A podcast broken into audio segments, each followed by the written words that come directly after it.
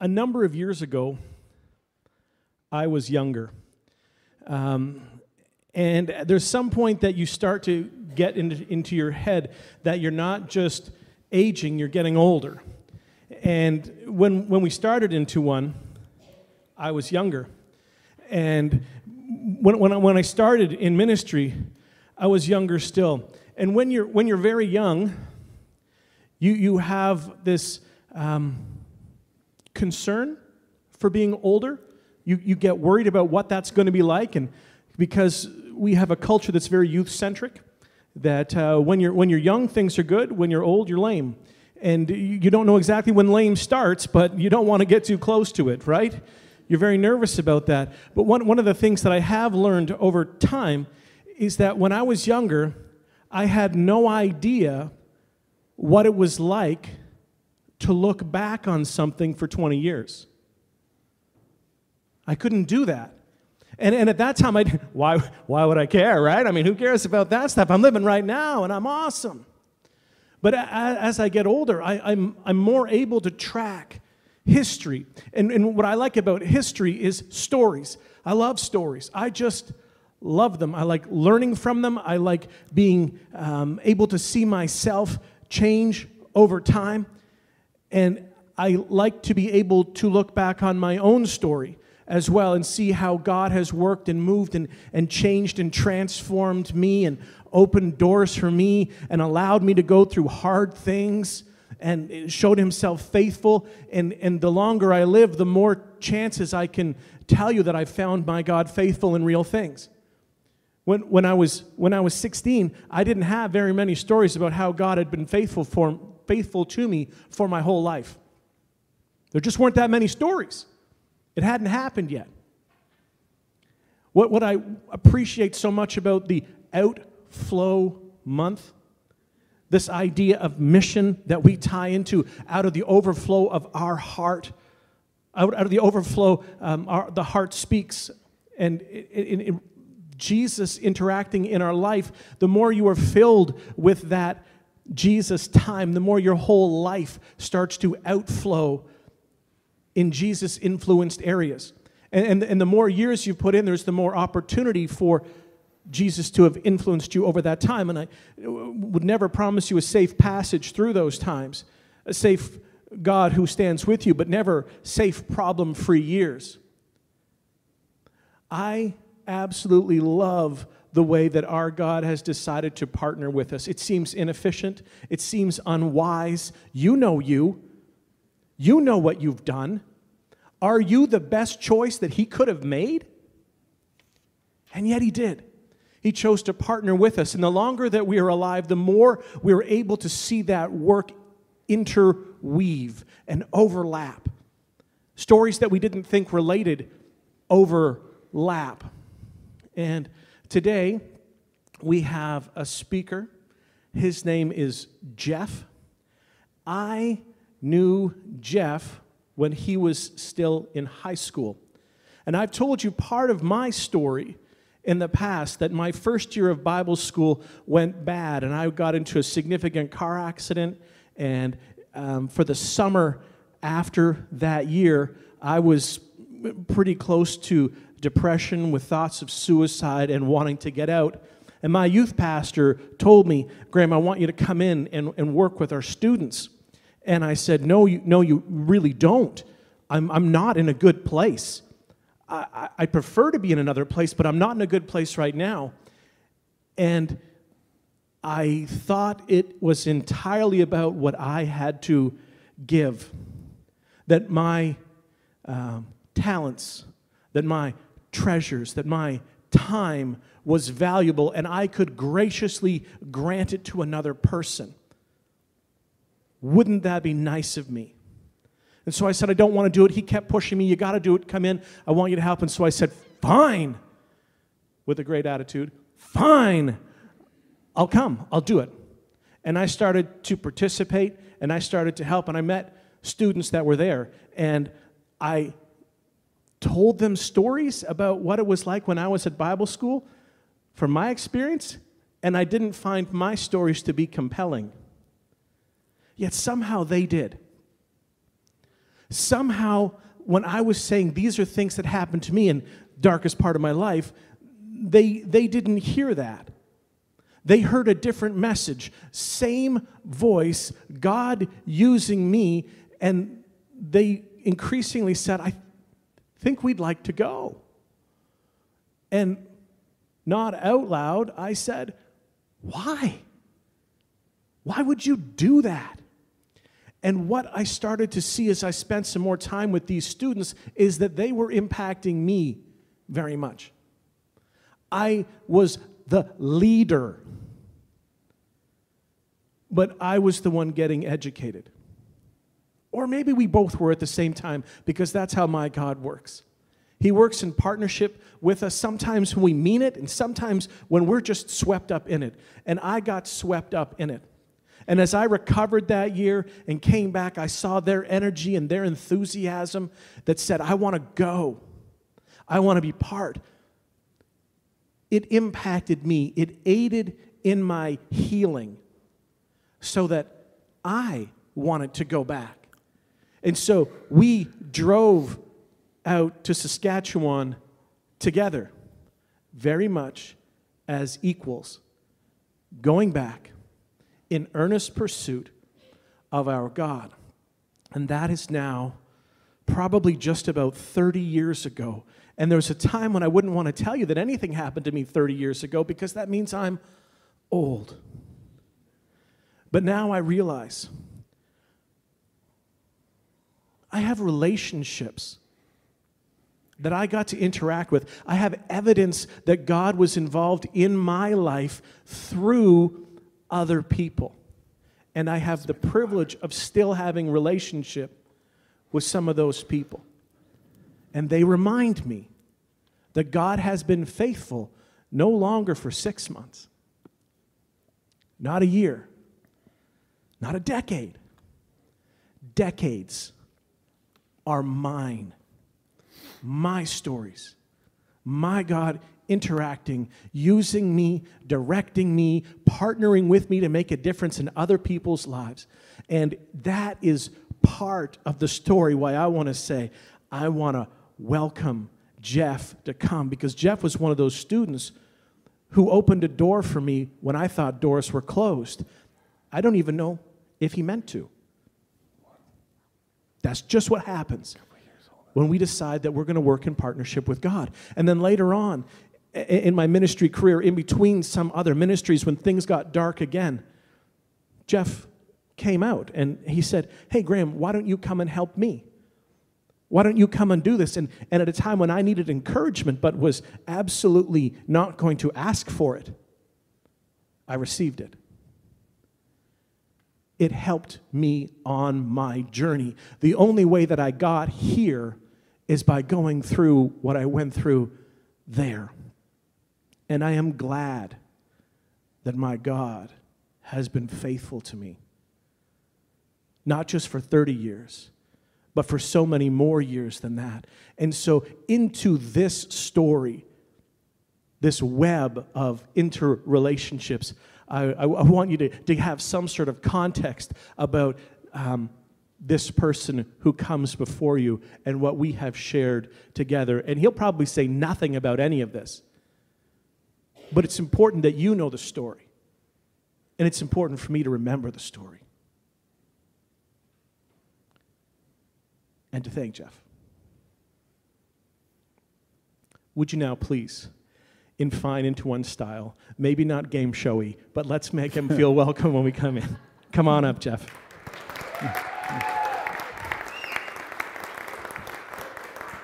Thanks, man.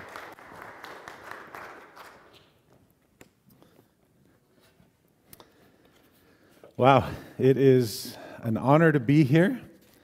I have, for a number of years, been hearing Graham's story and what was happening in Stouffville, hearing about this building and everything that was going on, and the new venture and the church plant. And I've seen pictures, but it is my first time ever actually setting foot in here, and it is wonderful. It's wonderful to see this great congregation devoted to God. It was wonderful to be part of the worship because you can tell, um, you know, sometimes you're at a church and worship's happening and there's not much noise. But here, you definitely hear people love God. They're embracing God and they're singing, and it is beautiful. So just want to I want to thank you. Thank you for having me here today. Um, and so it's kind of funny because Graham was talking a little bit about some of the tough times that he's gone through in the past. And, and if I'm going to be honest, I'm kind of walking through a situation like that myself. I used to work at Toronto Alliance Church. Uh, you've been hearing a lot about Toronto Alliance Church lately. In fact, we live about a three minute walk from Toronto Alliance Church. I basically had almost every role you can have in ministry at Toronto Alliance Church. I stepped in doing something I never thought I'd do children's ministry when the children's pastor went on maternity leave. I did that for a few months and then stepped into youth and young adult and then eventually into church planting there. And long story short, that church plant, we had to shut it down. And at that moment, my just became clear my time at TAC was finished. Um, and then for the past number of years, just been really trying to figure things out. It's been a time of definitely being humbled. It's been a time of learning.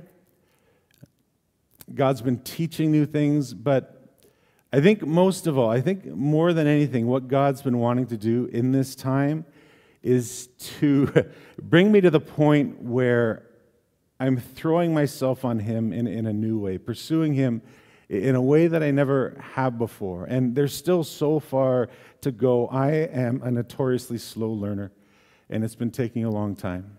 Um, but anyway, so a number of months ago, Graham offered me the opportunity to come this month and share during this, this outflow month, talking about uh, the idea of mission and how each of us can have a role in what God is doing in the world. And at first, you know, I thought, hey, you know, we got I got a few things I can I can talk about. But as time started getting closer and closer, I I started struggling a bit. Like, what what am I gonna really talk about? What am I gonna focus on? And we'll get to that in a minute. But before that, I was meditating or just thinking a little bit about the question that Graham had emailed me. What has God done in you that has inspired you to go and do or go and be? And if I'm going to be honest, if I'm really going to answer that question, I need to go back uh, 30 years. Um, sure, God has encouraged me, met with me, so forth in the past while, but everything started uh, in that time that Graham was talking about when I was in grade 12. And so, just so you know, kind of what pushed me to want to be involved in what God's doing in the world. It started in grade 12. And I had grown up in the church. My parents had stopped attending church. There was a split at the church we were going to. And after that split, they just stopped attending, and the whole family just had very little to do with church. But in grade 12, a girl who I had a bit of a crush on became a Christian. And she started a lunchtime Bible study at our high school. And one day she just said, Hey, Jeff, do you want to come out and attend this Bible study?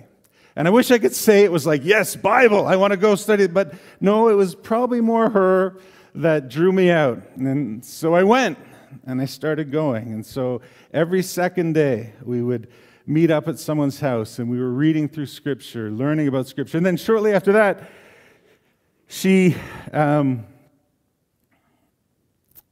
Actually, before that, th- this is more important. Um, one of the things that she introduced me to through this Bible study was the music of a guy named Keith Green.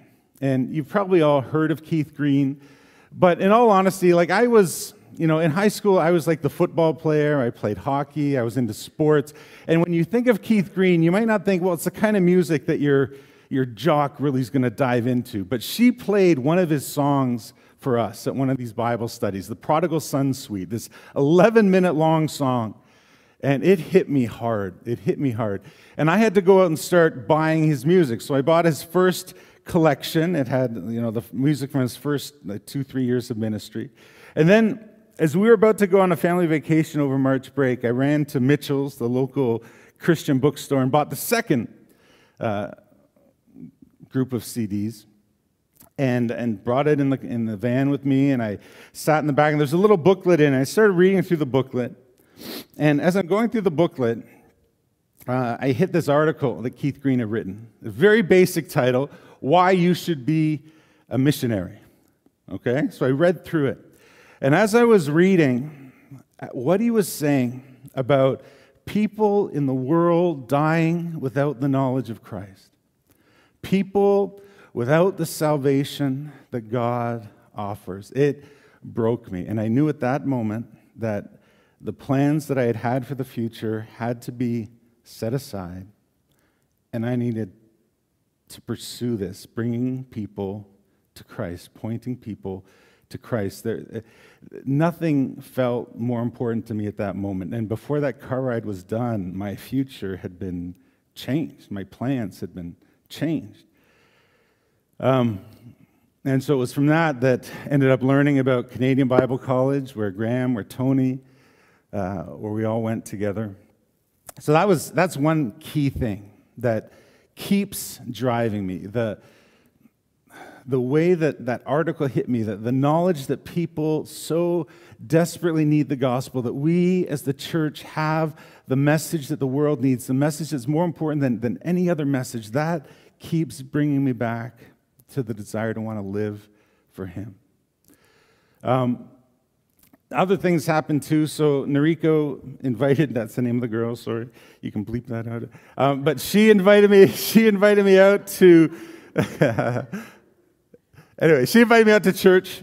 And, uh, and through the church, started going to youth group. And the youth pastor there, uh, as Graham was talking about, um, did some amazing things. And he, I think he really wanted a number of us to go off to Bible college, to at least, you know, grow for, for a year, if not head into ministry. And so he got us involved in ministry, even in high school. So it gave us the opportunity to lead Bible studies at youth group.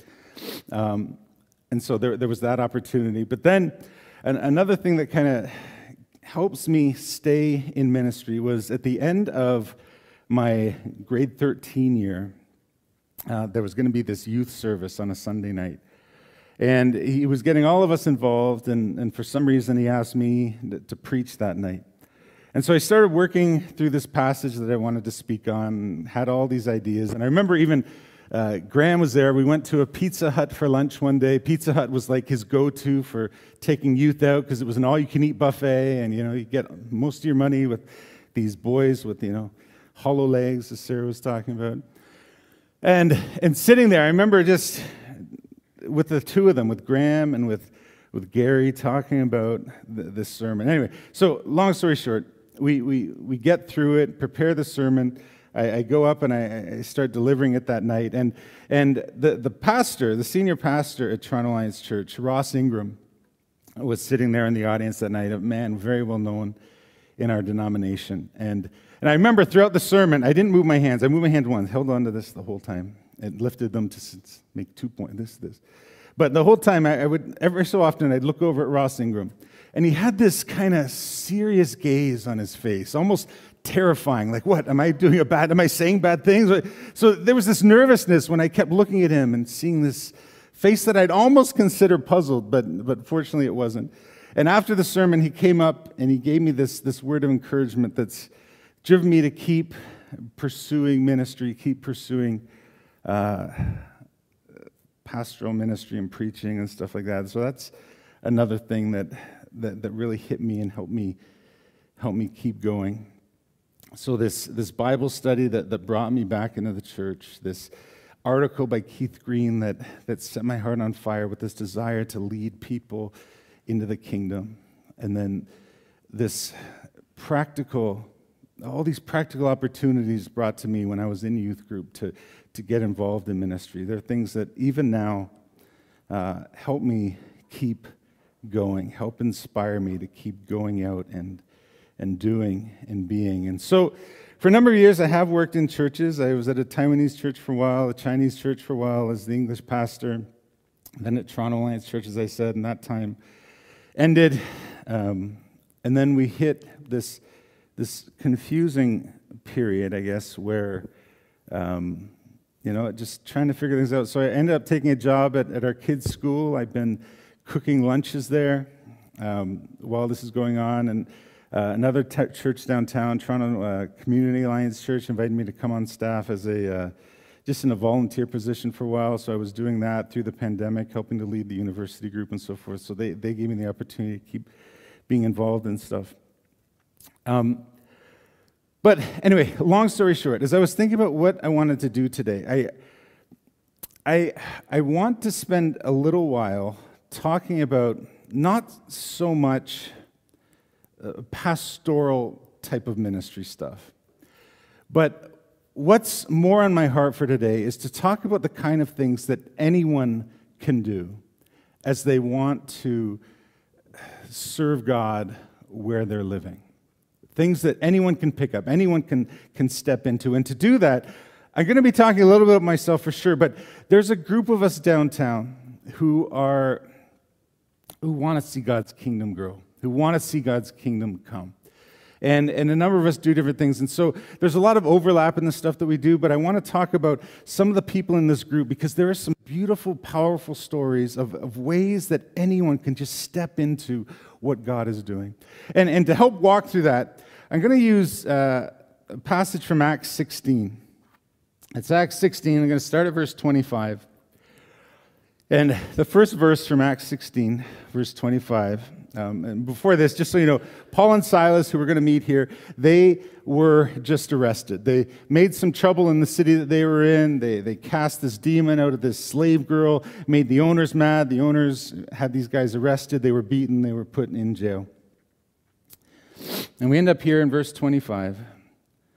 About midnight, Paul and Silas were praying and singing hymns to God, and the prisoners were listening to them. And it strikes me here that in the midst of they're in jail. They were just beaten. They're in the inner jail. Their feet are in stocks. And what do they do? You might think they'd sit there complaining. You might think they'd try and close their eyes and take a nap. But no, what do they do? They pray. like, how many of us do that? In the midst of tough times, their eyes go where? Not to themselves, not to their own, you know, not to complain and grumble, but they turn to God. They start crying out to God. They, they start praying to God. And not only praying, but, but worshiping right? In tough times when life's not going well, it's not always easy to worship. We don't always ha- have an easy time thinking of God as good when life isn't peachy, but they worship. Well, one of the simple things that we've done downtown is we've created this little prayer group. And all we do is we use WhatsApp and uh, we, we So there are a number of us who are on it. So one, uh, it kind of centered around the school that our kids used to go to. So one of them is a teacher at that school. And this teacher goes to Toronto Alliance Church, and he sees it as his calling to stay at this particular school. It's a school that's had a number of problems. It's in a community where there, there's social housing, there have been gang issues and so forth, but he sees himself as called by God to be there serving in that school. So he's in the group. Andrew, who is the pastor of Compassionate Ministries at Toronto Alliance Church, he's, he's in the group. Um, I have a couple friends who uh, go to Knox Church downtown, known them for a number of years. They're, they're in the group. Anyway, a number of people in that group. And what we do is we have, every day has kind of a different topic, and we'll post some things to pray for. And then we take the time to throw requests in our community or in our personal lives or for our families or for our friends to bring this up to God because we believe that we have a God who's not only our Father, but the all powerful creator of the universe. And if we want to see things happening in this world, we believe that we need to be leaning on God, crying out to God. Our God changes things. Our God saves people. Our God heals people. Our God still does miracles. And so, one of the most simple things that we can do downtown is just to create a prayer group of people in a similar situation wanting to see the same things where we can throw out these requests. Who are the people that you're regularly praying with, that you're sharing what's going on in your life and your family life with? Anyway, the passage goes on. And suddenly, there was a great earthquake, so that the foundations of the prison were shaken.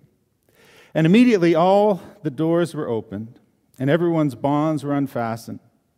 When the jailer woke and saw that the prison doors were open, he drew his sword and was about to kill himself, supposing that the prisoners had escaped. But Paul cried with a loud voice, Do not harm yourself, for we are all here. And we see here that when it was possible to be selfish, Paul and Silas demonstrated kindness. No, what does that mean? In Roman law, if a Roman guard were to allow prisoners to escape, whatever sentence those prisoners were supposed to receive would be put upon the Roman guard. So he thinks that that's it. He, he, he's afraid for his life. So he takes out his sword. He's going to kill himself. What could Paul have done? Paul, they could have run after this earthquake. They could have hidden until the soldier killed himself and then snuck out. They could have thought only about themselves and their own freedom, but instead, what do they do? They yell out, Stop, wait, hold on. Don't do it. They showed kindness when they could have easily been selfish. And I want to talk quickly about two women downtown.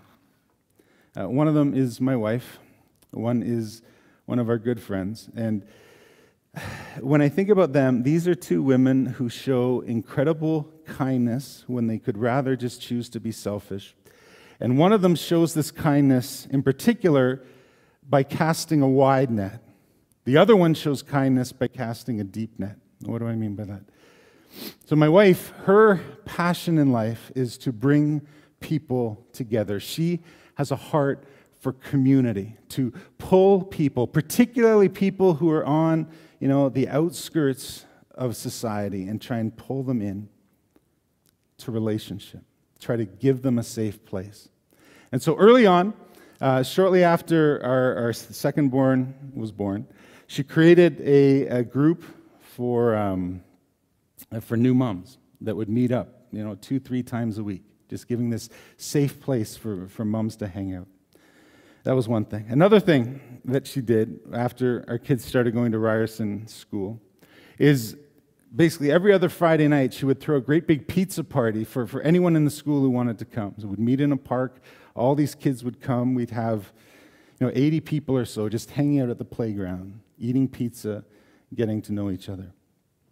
Um, and so, anyway, those are the types of things. Not going to go into to all of them, but those are a couple of things. And, and out of that, out of her casting her wide net, a number of things start to happen. So for instance, there are, uh, there's a family that wasn't attending church that now go to the church that we go to, uh, Toronto Community Alliance Church, who are part of one of these umbrellas.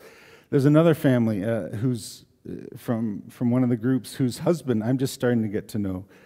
And, uh, and he's someone who, who has a hunger to learn. He himself has read books about the Bible. And, and as I'm getting closer uh, to know him more and more, the opportunity is going to come up to invite him to, to study the Bible together more and more. But also, jumping out of that, what I'm just starting to find now is I'm starting to interact and meet men who are going through really, really tough situations. And so I'm starting to ask now, like, what, what's my role in that? Um, through, through the, in these groups. So our kids go to Pioneer Camp, and at the school, we've been able to see a number of kids just go to camp with our kids through these relationships. Even one, one of the kids has a father who is a devout atheist. He hates anything to do with the church, but his son was able to go off to a Bible camp with our son because of relationship. And these are things, again, that anyone can do. Anyone can throw their arms open wide and just invite people in, invite people uh, you know, into, into different communities where relationships can happen. The other woman, um, just trying to be quick here, the other woman has been walking now, so she's the one who's cast kind of her net deep. And she's been walking for about eight, nine years now with two kids from this local housing project. Um, and, and as she talks about it, when she first got involved in this, she didn't want to do it. it she kind of got pulled into it by an intern that I had had at, at Toronto Alliance Church. He had, he had started an after school program, and there's a whole bunch of different things. And then she, they met up. He convinced her to get involved in it, and she started doing it. without really being crazy about it. And, um, and I just want to read to you a few of the things. So, just this week, I was kind of picking her brain about some of these things that, that she had done. And, uh, and it's just amazing. Like, when we're willing to take the time to go deep with people, to give our time, I'm, I'm convinced of this that one of the greatest gifts that we can give to anyone in the world today is our time. We are busy. There is so much to do, right? It's one of the first things you hear when you meet up with people. How are you doing? Oh, life's so busy. But if we're really going to love people, we need to offer our time. And this is what, what she does. Um, and I just wanted to read a few things about what, what she said because it hasn't always been easy. So she wrote me this The beginning few years were horrible sometimes. They vandalized our church once, stole something, and even ran away from Sunday school without telling anyone. Not fun times. And she goes on to say this But slowly, God just did his thing and worked in our hearts. Sometimes I secretly wished they were busy and didn't want to come out, but they would still come, and I'd realize that they thought hanging out with me was better than staying at home. They were growing up in tough homes, tough home situations, but not only tough home situations, living in that area of Toronto, in that, that project, there's certain expectations on young men, certain expectations on young women. And they didn't want to live with that. And so they would go. And then she writes To be honest, food is central. They will almost always come out to eat. At meals, uh, I found was a great way to interact, especially as teenagers, because there's enough distractions and it's not a lecture. They could share as much or as little as they wanted about their lives. And so she would always try and pair, pair a church event with, with ministry, and it goes on like that. And through that, it was really amazing. This past summer, we sent uh, our, our, youngest daughter to, um, to uh, camp at, at the church that they go to, and one of these young women was a leader this year, a leader in training at this camp. So, eight Nine years of walking with these girls like twice a week, picking them up at home, taking them out for food, taking them to church. It's a huge commitment, but she stuck with it week after week, month after month, year after year, poured her life and her time and her money into these girls, and out of it, good things are coming. Real relationship is happening, people interested in church, people stepping into opportunities to serve. Um, I how much time? I, I, know that time. I forget how much time do I have. I, I need to. I think I'm feeling like I need to wrap up. Where are we at? I didn't bring a, a clock or anything up here with me. So I got 30 hours, minutes. Okay, here we go. I'll try and be quick here. So the, ne- the next bit of the passage goes on like this: And the jailer called for lights and rushed in. And trembling with fear, he fell down before Paul and Silas. Then he brought them out and said, Sirs, what must I do to be saved? And they said, Believe in the Lord Jesus, and you will be saved, you and your household. And they spoke the word of the Lord to him and to all who were in his house. And he took them out, and he took them the same hour of the night and washed their wounds. And he was baptized at once, he and all his family. And it's really cool that in the response to a question, Paul has the opportunity to, to share the gospel. Paul is ready to step into a conversation about faith. And, and this is another thing I find like, something that everyone can do. Anyone can be involved in, anyone can be ready to step into a conversation about faith. I mentioned how I was working at the kids' school. Well, one of the guys who works with me there, he's spent years just examining spiritual things, spent years meeting up with a Jehovah's Witness who would te- walk him through the Bible and teach him different things. And, and he stopped doing that, but there are other questions that he has. And he'll bring up these questions on a regular basis. And just while we're working, there are opportunities to just talk about the gospel, talk about the Bible, share passages with him. And he, he's open to that. But he had not, and, and this is something I'm finding really exciting now, he had not really been open to, to meeting up to study the Bible. Like I'd offered it before, he wasn't interested. Well, my time at, at, the school is coming to an end. And, and just this past week, I was talking to him and I said, hey, like he brought it up again. He's been watching The Chosen, that, that series that some of you may have seen. And, and that's been raising more questions. And I said, hey, you know what? Why, if you want, you know, we can get together. We can find a way to, to just look at faith from, from like a Protestant perspective. And, and he's like, yeah.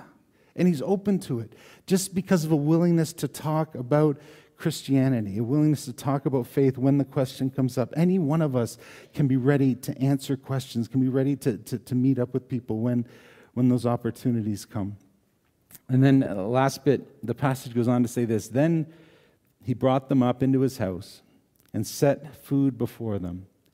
And he rejoiced along with his entire household that he had believed in God. And, and here, one of the things that strikes me here, we don't read about this, and, and it's a bit of, you know, maybe creative thinking, but after he's baptized and he, brings them up to his house, one of the things that happens around this meal is that there's now this opportunity for more interaction. There's opportunity to go deeper in conversation. And uh, you got to wonder, what did Paul and Silas talk about him and his family about?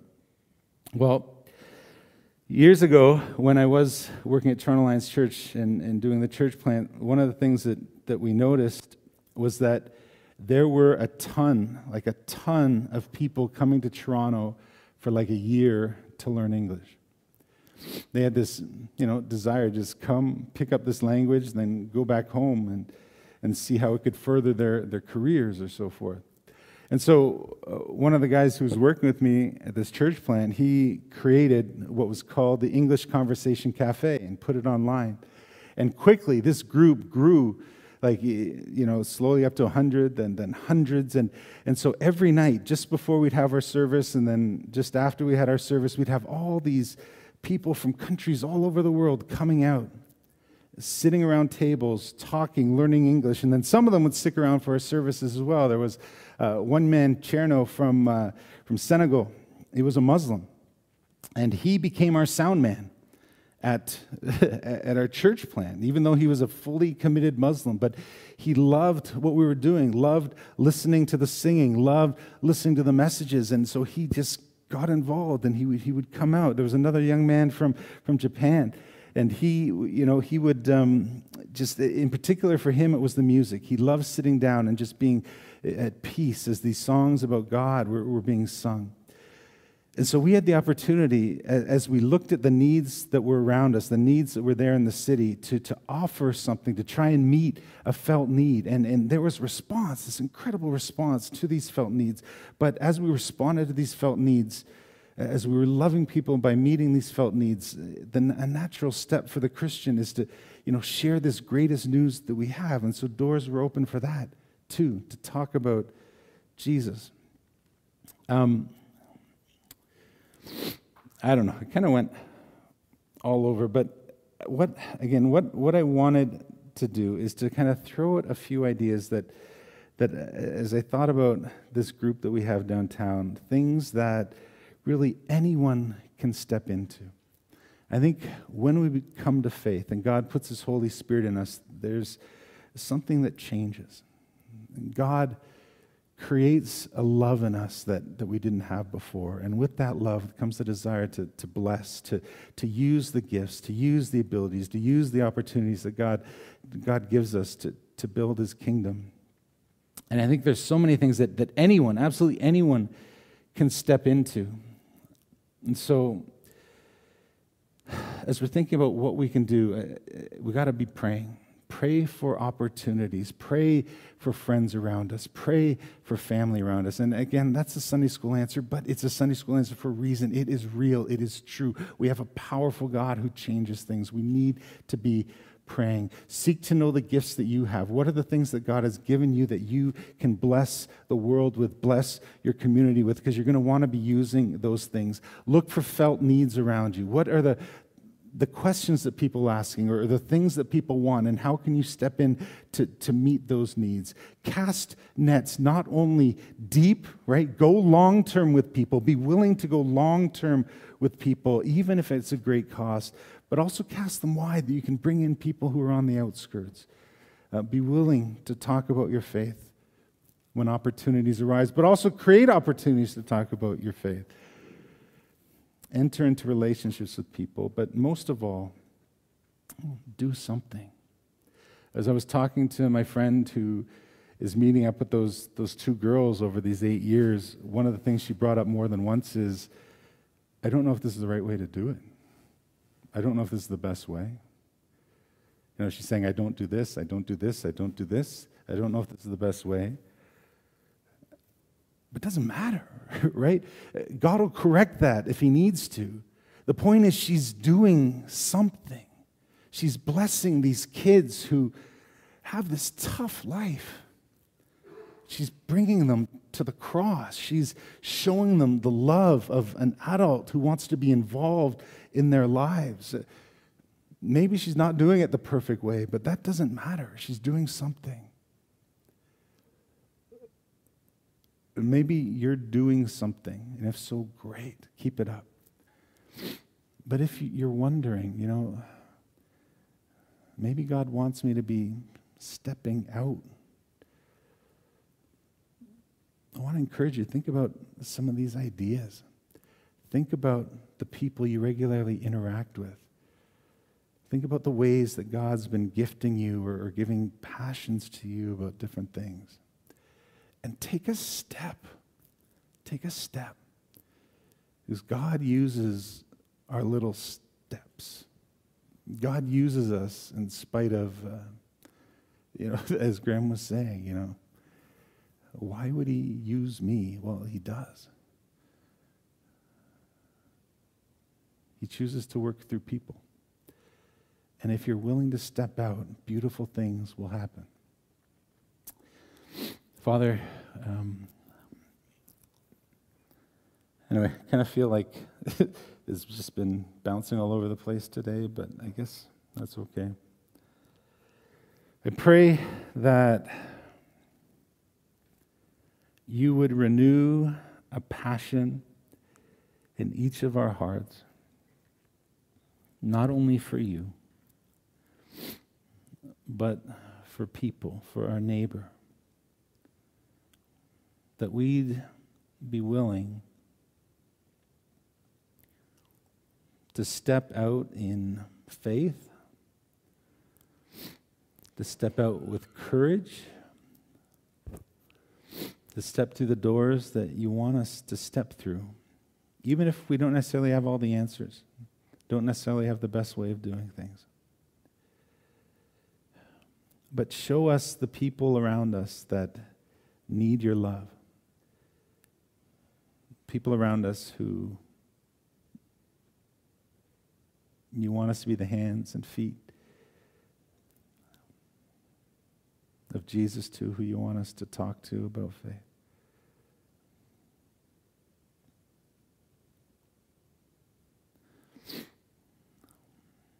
Build your kingdom.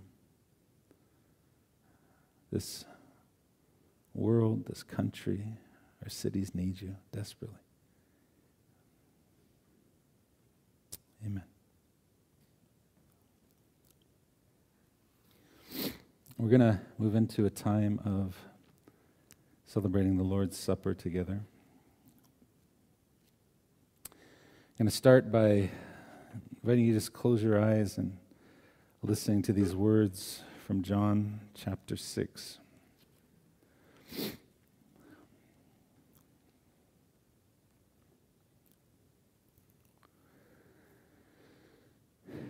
Jesus here is speaking. He says, Truly, truly, I say to you, whoever believes has eternal life. I am the bread of life. Your fathers ate the manna in the wilderness, and they died. This is the bread that comes down from heaven, so that one may eat of it and not die. I am the living bread that came down from heaven. If anyone eats of this bread, he will live forever. And the bread that I will give for the life of the world is my flesh. The Jews then disputed among themselves, saying, How can this man give us his flesh to eat? So Jesus said to them, Truly, truly, I say to you, unless you eat the flesh of the Son of Man and drink his blood, you have no life in you. Whoever feeds on my flesh and drinks my blood has eternal life, and I will raise him up on the last day. For my flesh is true food, and my blood is true drink. Whoever feeds on my flesh and drinks my blood abides in me, and I in him. As the living Father sent me, and I live because of the Father, so whoever feeds on me, he also will live because of me. This is the bread that came down from heaven. Not like the bread the fathers ate and died. Whoever feeds on this bread will live forever. Well, Jesus gave us uh, this beautiful way to remember what he did. And we all know that if we, you know, take a piece of bread and we eat it, will maybe give us life for a few hours a day. If we take some of the fruit of the vine and vine and drink it, the same thing. Give us some life, keep us energy, keep us going. But that food wears out, doesn't last forever. But the food that Jesus gives us is different. He died upon a cross. His sin, our sins, our sins were laid upon him. And He paid the price for the things that we've done. We know that if we put our faith in Him, uh, we're forgiven. Not only are we forgiven, but we're declared righteous. Not only are we declared righteous, but we're adopted into the family of God. Like, wow, the, the living God, the God who created the heavens and the earth, is our dad. these beautiful gifts that we receive. And they're ours when we eat the body of Christ, when we drink his blood. What does that mean? We don't actually grab a piece of his flesh and consume it. It's, it's faith. It represents faith. It represents trusting in, in what he has done. And if we put our faith in Him, these things are ours adoption, being part of His family, justification, being declared righteous, being called perfect, sinless, being forgiven.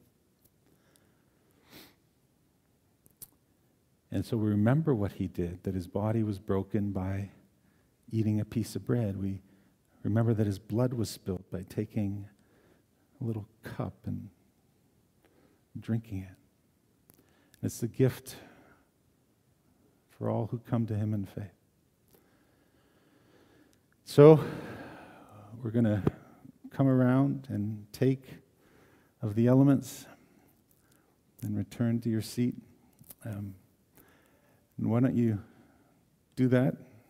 Um, I don't know exactly how it works, but if you could go around, yeah, come around, get the elements, Come sit down, and then we will partake together afterwards. So.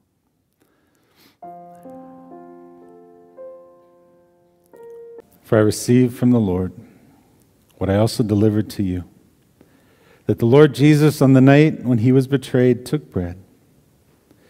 And when he had given thanks, he broke it and said, This is my body, which is for you.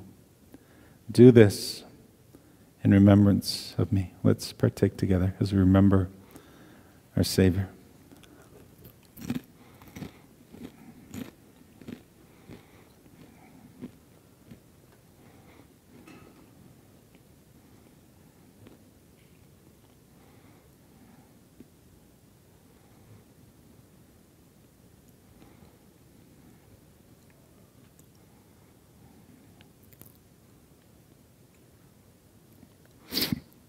In the same way, also we took the cup after supper, saying, This cup is the new covenant in my blood. Do this as often as you drink it in remembrance of me. For as often as you eat this bread and drink the cup, You proclaim the Lord's death until he comes. Let's proclaim that our Lord and Savior died for us, died for the sins of the world.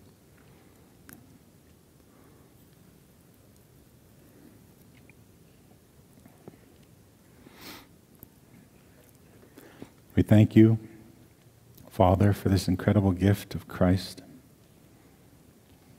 Thank you for your love for the world, that even though we were your enemies and had turned our backs on you, you didn't stop loving. But you gave your Son for us. I pray that this week we would stand in wonder as we think about the cost, as we think about that love.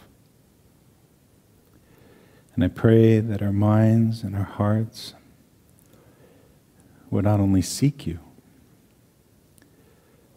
but that we would spend our lives doing things that bring you joy, bring you honor, that point other people to this incredible news, that point other people to the cross. Amen.